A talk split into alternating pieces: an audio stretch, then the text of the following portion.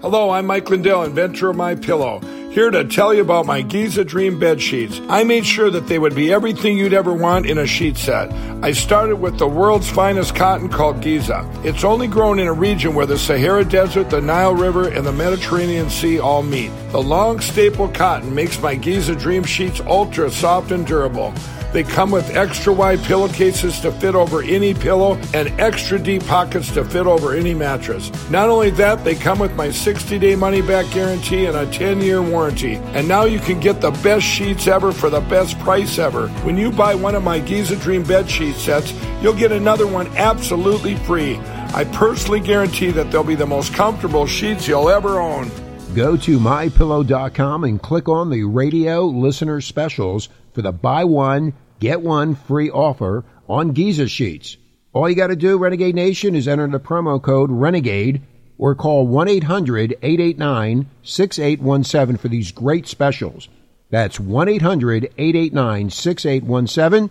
Use the promo code RENEGADE.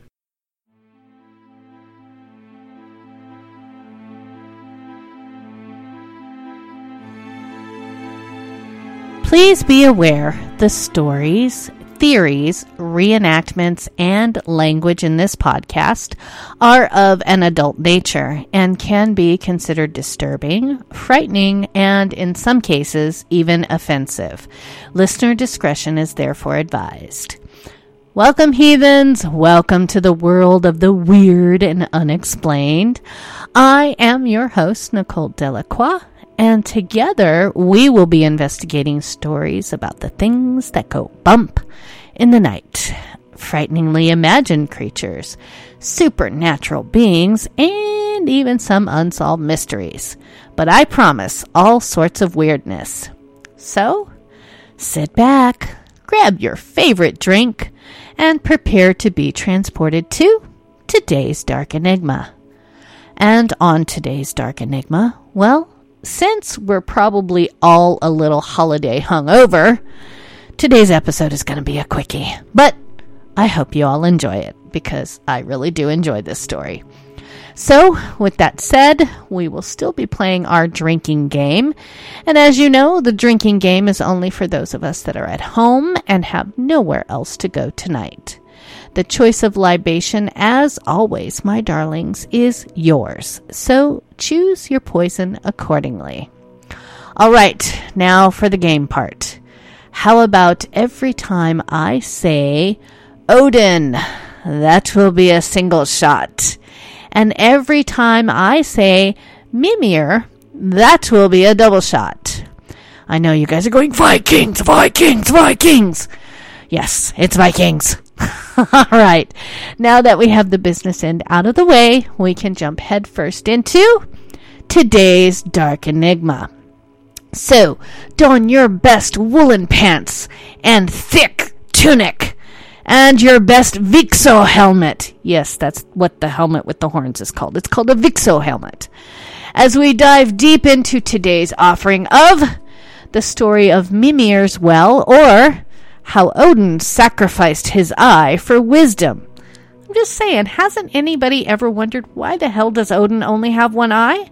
Well, after today, you're going to be able to tell all your friends and family you know why Odin only has one eye. That's right. Here we go. I'm a little bit excited today, can you tell? Once, when the world was still very young, Odin sat on his throne in the most beautiful palace in Asgard. His throne was so high that he could see over all three parts of the world from where he sat. On his head he wore a helmet shaped like an eagle. On his shoulders perched two black ravens called Memory and Thought.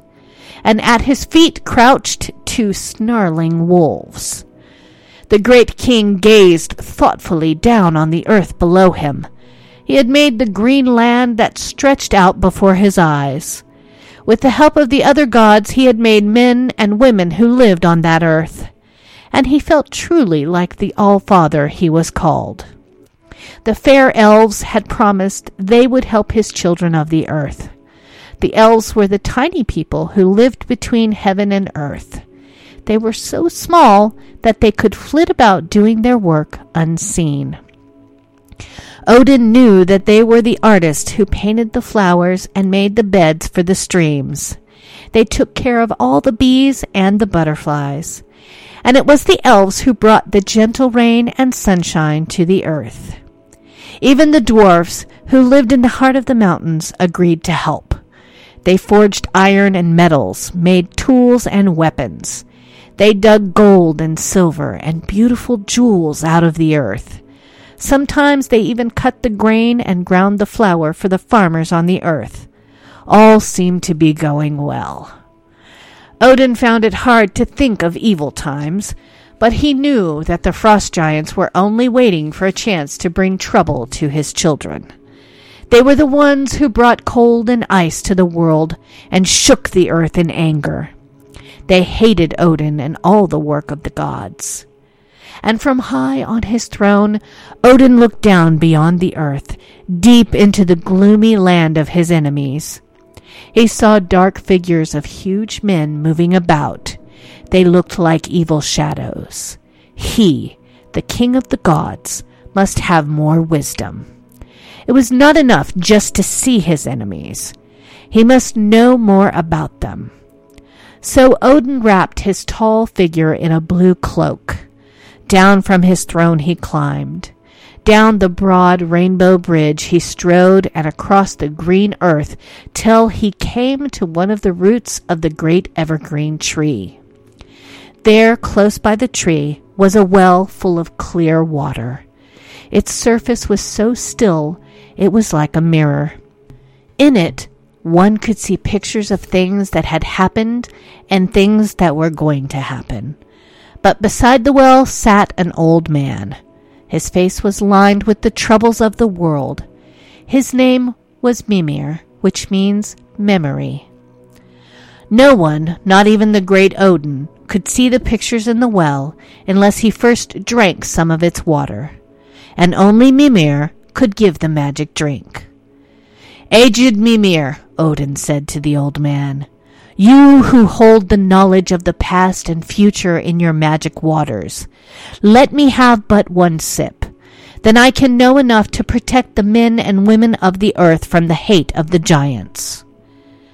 Mimir looked kindly at Odin, but he did not smile. Although he spoke softly, his voice was so deep it reminded Odin of the distant roar of the ocean.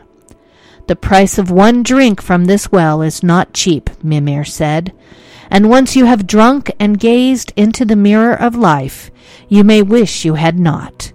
For sorrow and death, as well as joy, are pictured there. Think again before you ask to drink. But once the king of the gods had made up his mind, nothing would change it. He was not afraid to look upon sorrow and death. What is your price, aged Mimir? Odin asked. You are great and good, Odin, answered Mimir.